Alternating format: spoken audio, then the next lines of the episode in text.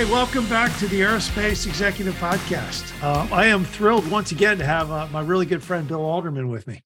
Bill is the uh, the president of Alderman and Company. He is an investment banker based up in uh, Connecticut. Uh, he works middle market on the the sell side of aviation and aerospace and defense only. And Bill's not just an awesome guy, but he's a, a great pilot. And I'm thrilled to have you back, Bill. It's happening. I, am not sure I'm a great pilot. I just had my IPC and I yeah. passed. I passed, but uh, my my uh, my instructor did not say I was perfect. He said I did have some stuff to work on. So I'm a good pilot, Craig. I'm not a great. Pilot. No, you're a great pilot. You're no, all good. I, oh, jealous. you know they I'm, say a great pilot's always learning. There you go. There you go. It's uh, you're not a bold pilot, right? So uh, that, there are it. no old, bold pilots, Craig. There are no old, bold pilots. Uh, exactly. So uh, all Always good. Learning. Always learning. So um, hey, so what? Uh, let's talk about SVB Bank, Signature mm-hmm. Bank, rising yes, interest rates, the Fed, and yep. how how all this stuff is, uh, if it is, how it's affecting yep. the uh, the M and A market in uh, A and D by the way, really, it is great to see you. It's always great to see you, Craig. A lot of respect. Um, so great question, and and I'm not gonna uh, try and sit here and tell people that I know a lot about SVB and what's going on in the credit markets because it, it's not my expertise, and there are a lot of a lot uh, of people out there that are a lot smarter than me that know a lot more about what's going on and what's next. But what I can share with you, um, firsthand knowledge, like you know, really we know this stuff the credit market's impact is on M&A in the middle market of A&D. And, and I feel very comfortable sharing with you and the other listeners what we're hearing and seeing, right? And that is firsthand. That's not that's not secondhand. That's firsthand. Now it's anecdotal. Mm-hmm. And you know, we we'll do maybe 5 deals this year, maybe 3, depends on the markets. Okay. Uh, we have 4 deals uh, in process right now. We just closed one last month. So you know we're a small shop that does a, a little bit of activity um, but i can i can clearly and want to share with you what we're hearing. Okay. And it's pretty it's pretty interesting right? And again it's anecdotal right? It's a it's a set of of six maybe. Mm-hmm. and you know uh, and n has to be 30 for the data to even be reliable and it doesn't really get good until you're in the hundreds or thousands. Right. But but here's about six points of data. Really starting last year it was long before the S- svb um, banking problem hit this hit the market, it really was the the steep rise in rates caused us to have some problems with deals. We had a deal actually that got hung up mm-hmm. um, and took a while to get closed. Um, got it closed, um, but the issues with interest rates and it, that impact on the credit market made it so that financial buyers were having trouble getting deals closed, right? They had agreed to a seven and a half multiple, mm-hmm. assuming a four turn on debt. And the credit markets got squirrely. The cost of capital went up, cost of debt went up, and mm-hmm. that the model didn't work. The bank wouldn't approve, and the four turn turned into a 3.6 turn. And then they would come back to us and say, Well, we need your client to give and fortunately in that case we, we, we weren't forced to do so and and we pushed back on them and they were able to put in more equity it's starting really in in late last year the financial buyers were coming back to us and saying we're putting downward pressure on price because our money costs more mm-hmm. we can't get as much per deal now let's go to your direct question craig which is about the, the the collapse of a couple of banks takeover by the FDIC, run on the banks, whatever you want to call it, credit scare. We call it credit scare. Mm-hmm.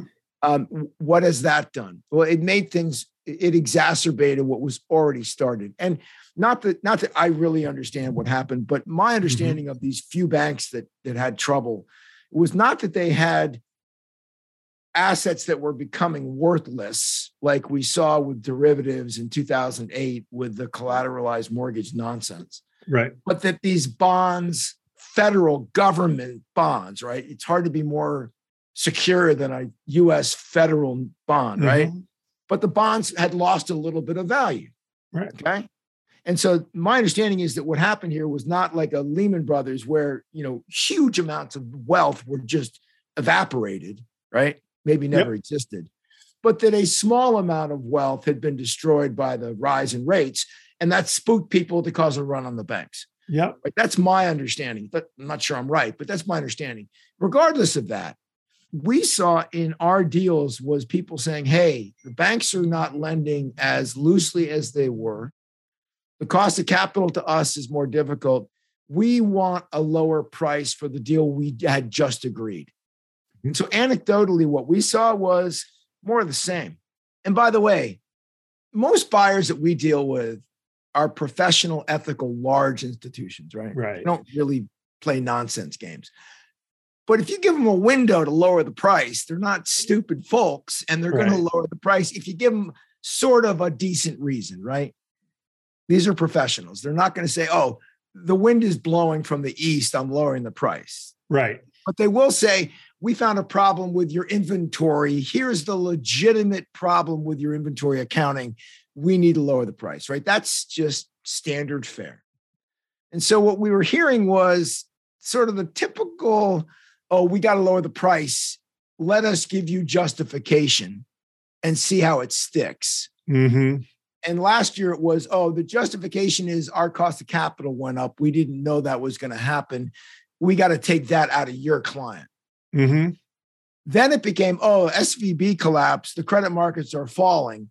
We really need to lower the price yep. for some reason related to banking.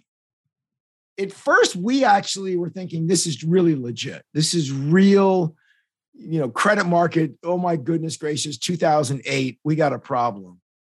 And the past two weeks, I got to tell you, Craig, when we push back, for the most part, the buyers, and this is really only financial buyers, have said, yeah, you're right. We still have access to money, but it's expensive and we'd like to lower the price. Yeah. So, yeah, it's like everything, you know, like CNBC, you know, the drama, you know, CNBC needs to put some drama out there. And it's, you know, Signature Bank, SVB Bank, the sky is falling. Credit markets are going to tighten because, you know, lower banks are going to have a hard time getting deposits etc. Well, Craig, I mean, the media on. has to sell advertising. Right, right, right. So, the, so the question becomes: This is the question I'm asking you: Is it really as bad? And my my my my sense has always been no. Is it as bad as anybody as the media really wants to make it seem? And and my answer is no. I mean, I look at you know small mid mid market banks, and they're humming along just fine. Yeah, yeah. Do I think mm. do I think the rise, rapid, rapid rise in interest rates is going to slow the economy down? Yes, I do. And M&A is part of our economic activity, right? Um, yeah, as you know, Craig, but some in your audience may not know, a lot of our activity is the retirement of founder owners of companies. Right. Right. Not every deal we do, but I would say now, right now, about 75% of our deals there's a either an individual or a group of individuals that own a business that want to retire and we are selling their business so they can retire this is a i'm now 67 years old covid is over the market is decent i want to move to florida yeah. i got to sell my company right right and so in that in that world you know you ask yourself what's motivating and what's driving folks and back to your question um, about about how hype feeds into this. And I'm not knocking the media, right? Because there's stories to tell and they want to sell advertising. But putting juxtaposing the economy is slowing, right? And M&A activity is slowing. That that actually is what the Fed's trying to do. This is not like mm-hmm. some unintended consequence, right? right. Yeah. Eh, now we talked about a soft landing or recession. I don't care what you call it. If you want to stop inflation, you got to slow down the engine. I don't call it a recession, call it whatever you want. But the reason they're raising rates is so that people will say this stuff's more expensive. I'm going to do less. I mean, so M&A activity should slow down. That's what the right. Fed wants everything to slow down. Yeah. So we'll stop inflation. So yes, this SVB collapse is interesting and it makes great news. But the fact that rates went up and bonds got less valuable, okay, that makes sense. There was a run on a bank because people got silly. Okay, that makes sense. And the Fed's trying to slow the economy down, so M and A activity should slow down a little bit. Well, what what what's so newsworthy here, right? And that's the whole. I think that's the whole point of the podcast is that it's all about it's all about all right. What's what's real and what's uh what's fake news, right? And um, right. Now, look, a run on a bank is always scary, especially if it's your money. And with new technology and and Twitter and moving money on your phone, this was the fastest run on a bank in the history of like the world. Right. Just because technology allows the bank to get run. You know, in the movie It's a Wonderful Life, it took them a couple days to physically go to the bank and run the bank. What did SVB take? Like it took took like an hour or two, and like massive deposits came out. But back to our clients, right? And, and back to what we're seeing. So, yes, a little bit of spook. I think more of hype and excuse for trying to lower price than legitimate. And for our owners who want to retire and move to Florida, okay, couple deals we slowed down for a couple months. We really Mhm. did, especially early in the year. You know, the credit markets were actually getting much more expensive. Financial buyers were having trouble pricing the way they used to. So Mhm. we just told our clients, just, just hang out for two or three months and see what happens. Yep. And what is happening or appears to be happening is the hype is going away. The financial buyers have gotten used to this cost of capital, which is still, by historic standards, cheap money.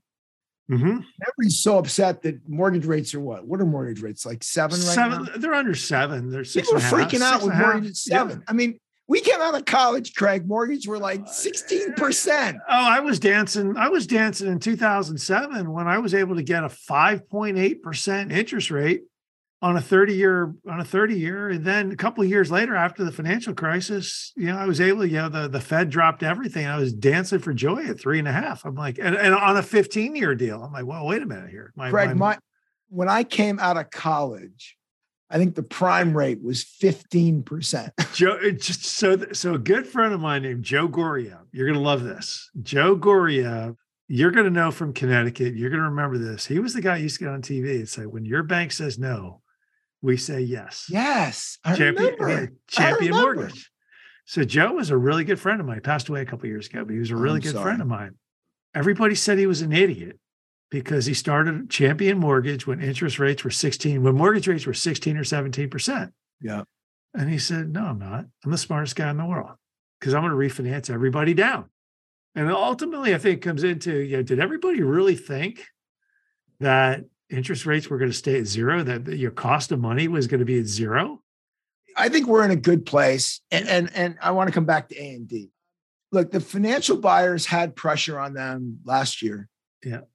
They got spooked and they used the spook as an argument to try and lower price last quarter. I think they've lost that argument. I really do. Yep. And and what's interesting is that the strategic buyers are keeping the financial buyers in line. And here's what I mean: we have a deal right now, and I referenced this earlier. Um, uh, and we're going to talk about uh, A and D specifically because we're still generic at the moment. But Okay. this is a deal in the in the defense industrial base Right. financial buyer, and uh, we had a price agreed, and they came back late last year into early this year, and said we're having trouble with our senior debt. We need a slug of mez, and here's all the negative repercussions it has on our pricing, and we're going to have to lower our price of the deal meaningfully. And we pushed, and they finally uh, said we can't go any further, and we actually killed the deal. I mean, our client did. It's not our decision, but with client's consent, we told the buyer we're done. Okay Yep. went back to market and within three weeks had a strategic buyer at a higher price. Okay. Okay. Yep. Not massively higher, but you know, A little bit. six percent higher. Okay. It doesn't Okay. matter. Six percent. It wasn't great, but it was a little bit. Guess what the financial buyer did when we told them that we were going strategic with a slightly higher price? We'll match. We'll match. Okay. So the whole bravado, right? Of we couldn't match that price. We Mhm. we need mez financing on that deal. Evaporated. And so my my my my comment here is that there's legitimate there was legitimate strain on the financial community to do deals in the fourth quarter. Rates were getting higher and higher and they they didn't price them in. In the first quarter, I think they were using SVB more as an excuse to lower price than anything else. Right. And the strategic buyers could care less about SVB. I mean, pick, pick your favorite company that you know in the space, a HEICO, a TransDigm. Look, these companies are always making little acquisitions, right? They're very acquisitive. You think they care about SVB? No. I mean, they got tons of capital. They got access to tons, of capital, great credit. Now we're going to talk about the A and D market. They're in a very attractive market. They're able to attract capital. And, and not that we're doing deals with those guys right now, because if we were, I couldn't be talking about them. But those kinds of guys, no concern whatsoever Yeah. right now about raising capital. Zero. And so those guys are, and I'm speaking generically now, those kinds of buyers are keeping the financial buyers in this space honest. Because if financial buyers want to cry wolf, oh, can't get capital, they can't buy companies. So your big private equity guys, you know who they are. They're unaffected. I mean, yeah, they're costing. Yeah, yeah, they're they're. I mean, look, they they borrow money. It's all LBO. They're borrowing money to do deals, and a little here, a little there, hurts the deals. But yeah, you're right. I mean, it's the HEICOs, the Trans TransDigms. They got billions of dollars sitting on the bank, sitting on the Right. sidelines. And, and in 2008, that's not what happened. In 2008, the best Yeah. of the best had trouble getting Yeah, capital. right. Liquidity was removed. We had a deal back then with a double A credit, and they lost their ability to fund. Yep. We literally had a deal that was a double A credit public company with a hundred plus million dollar line of credit. And, and their bank, doesn't matter which one, said, We don't have the money to fulfill our obligation on your line of credit Mhm. literally, right? We're Yeah. not there. We're not there. Let's talk about A and D, my friend. Can we? Yeah, let's do it. All right. So the A and D market is in a Goldilocks little place. Interest rates are high. Financial buyers truly are unable to pay top dollar like they used to before. I mean, that, that Mhm. really is true, but they can still pay a good price. The strategic buyers are obviously able to take advantage of the market. What's going on in A and D is we are in a supply demand spot that we really don't see very often. Yeah. You know, the nice thing about A and D is they're usually uncorrelated. Right. The reason I like having an A and D book is that when the A is up, the D is down, the D is up, the A is down, mm-hmm. right? And so, you know, you can argue that, you know, defense is really a political, geopolitical issue. Is there tension in the world? Who's the party party in power? That drives defense. hmm And commercial is all about the economy. You know, are businesses paying for business travel and do leisure travelers want to fly? Right. So oftentimes those are uncorrelated, which makes it sort of a nice place for us to be. hmm Right now, they're correlated. Not, not that they are moving with each other for any reason, Right. they're both up. I mean, Airbus today just announced they're going to ramp up production again. And they're already at massive production. And I'm not even sure their supply base can handle it, but it's sort of related because when supply exceeds demand, what happens to pricing? Right? Gee, well, see if I remember what happens. Supply supply doesn't equal demand. I think prices go up. Right. Last I checked, right? Yep. So the supply chain is making money Mhm. and it's growing. Okay. Now it came off some tough years with COVID, but I mean, if you look at comparables of like 21 and 2 to or 22 to 21 and forecasted 23 to 21, and you look at last quarter versus two, you know, two years ago, Mhm. I mean, we're up triple digit, Craig, right? Yep. Which obviously is unfair because of COVID. So the commercial aviation marketplace is is a very attractive place to invest. Mhm. And the defense market, I mean, the defense budget's the highest it's ever been. You can argue with inflation, maybe not. Nominal dollars, the defense budget is as big as it's ever been. Yep. You know, we just had this a very important meeting of both parties. I mean, Kevin Marthy, Ke- Kevin uh, McCarthy, McCarthy. front, but the, you know, he he really did have bipartisan support at the Reagan Library to meet with the head of Taiwan. You know, that is a relationship that is getting bipartisan support to give a message to China that you know we may have our issues as a country. Thank you very much. Right, we're a democracy. It's always a little ugly. Right. But do not mess with us. That's the message. Do not mess with us. Uh, we have our act together when it comes to defending the free world. Mhm. Right? Sort of like almost we haven't seen since the peak of the Cold War, right? Ukraine and all the rest of it. So defense is supported. Yes, we have budget issues. Yes, we have a debt ceiling, but I don't think there are very many American leaders today that are saying, yeah, let's cut defense. Okay. So you've got this Goldilocks that A and D is as attractive a place to invest as it's been a long time. And we just finished a survey. I don't want to spill the beans because we haven't published it yet, but we just finished a survey and we asked private equity We went to about 500 people in private equity market and asked them one, two questions. But the one question that mattered was, is A and D an attractive place to invest right now? Not one survey respondent said no. Not yeah. one. The rhetoric is as bad as I've ever seen it. When you talk about the defense market, you know, come on. I yeah, I, I was in flight school in the mid '80s when you know the Russians were, were the Russians were coming, and every day we got our intelligence briefing. And now I see today, you know, in China, Ukraine, the rhetoric, North Korea. Yeah, it's enough to add you know ten points to Lockheed Martin stock. Um, you know, the you know, best places in the world right now is you know, Lockheed Martin, General Dynamics, Raytheon Technologies, all their suppliers out there. You know, the rhetoric is the rhetoric is uh, is uh, it's huge, and it's, and it's not going to slow down. It's not slowing down anytime soon. No, and I would add to it, and and you know, I, I've been talking with colleagues for a while about the DIB, Defense Industrial Base. Yeah, and because so much manufacturing went offshore, right? right the DIB not only was was not healthy because of a reduction in defense spending, Cold War ended, guns to butter, all that stuff, which mm-hmm. you know made sense we didn't really think we'd be in a in a in a conventional war around the world today, but we are. And so the issue is not only is the DIB being asked to produce more, we can't build weapon systems with chips coming out of China anymore, right? Right, we can't. We we, we can't do it. Uh, it's it's it's a, that's a little hard to yeah uh, right. yeah it's a little harder. And I, I'm exaggerating a little bit, right? But but still, Taiwan's our ally, right? right? But we still don't want chips in defense weapons coming out of Taiwan because God forbid it gets taken over by China. Okay.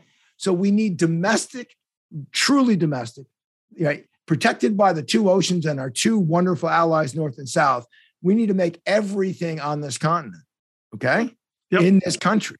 And so not only is the DIB being say, oh yeah, defense fund spending is up 8%, that's good for business. Mm-hmm. It's bigger than that defense spending is going to go up and we need to make sure every single thing we need we have supply here in the united states uh, uh, there was a great article in bloomberg we'll just talk about china a little bit there's a great article in bloomberg and you know vw is realizing that it, it was a sucker's bet in china they got snuckered in they had to partner up with the chinese company the chinese company's taking all their ip and now they're going to kick them out and it was a blue, and I was sort of laughing at the article. I'm like, and, and VW is just figuring this out now.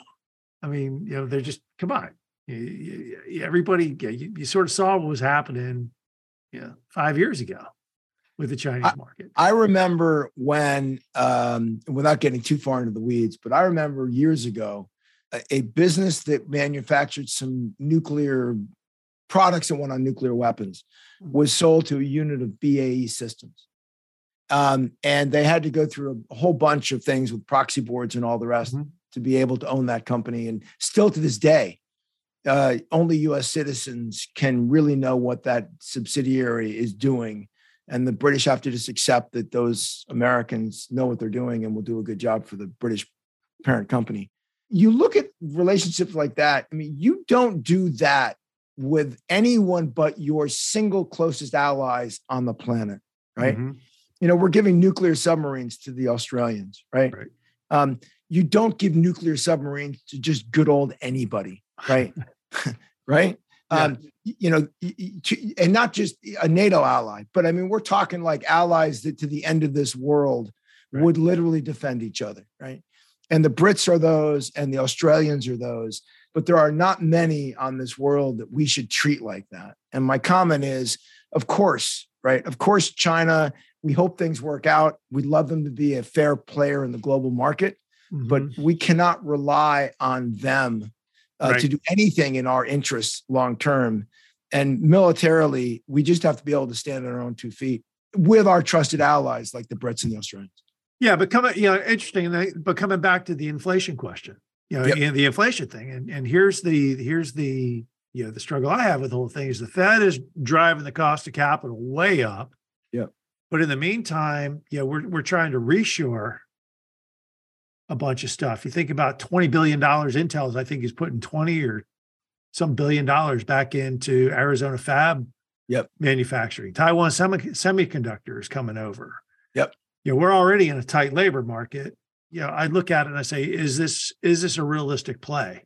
Mhm. Is raising interest rates to try to put the brakes on really going to be able to stop the flood that is about ready to, about ready to occur? Or Yeah. on the flip side, are people going to get comfortable with, hey, look, we're just going to have to go more automation and you know, skilled, you know, skilled labor is going to get very expensive and unskilled labor is going to stay cheap. I mean, there's going to be this huge dichotomy, and I don't know. That's a, it's probably a little bit outside of A and D, but I, I see it already happening in, in a lot of A and D. You know, right now with the stuff that I'm, you know, the stuff that I'm working on.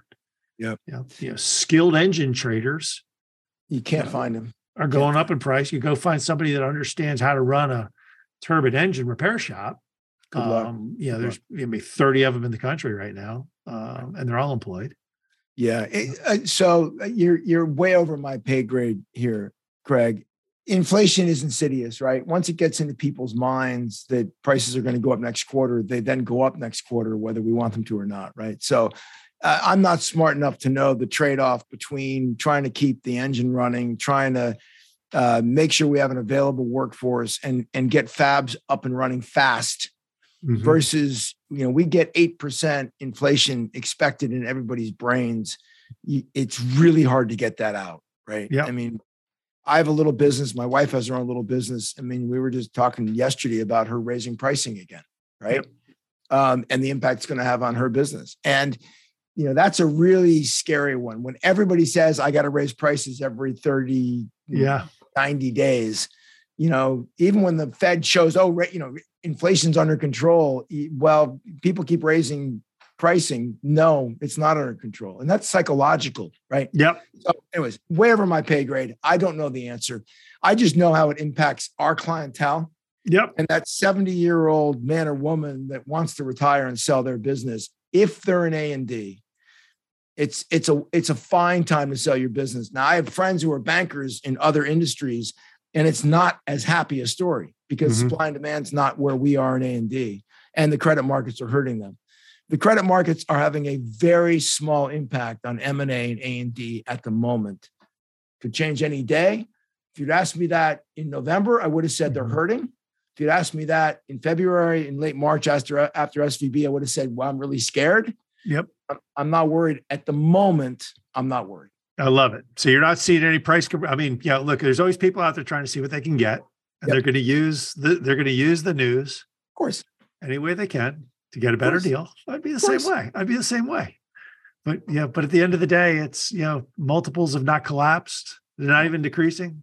The People uh, have they gone down a tiny little bit? Maybe they've gone down a tiny little bit, but not meaningfully enough. And you know, you just draw a little curve, right? Yeah. Your revenues and EBITDA are are growing very nicely because Right. you're either in the DIB and the defense budget's rising, yeah, or you're in commercial aviation and these guys can't even meet production rates. yeah. So your earnings are going up so fast that a small diminution in multiple, you still get more value for your company. I love it. How do people get a hold of you, Bill? Uh, website is where everything is at. It's uh, aldermanco.com, www.aldermanco.com. You'll find all of our contact details on that page. And I'll give for your special listeners my cell phone number, which I never, ever give out, Craig Picken.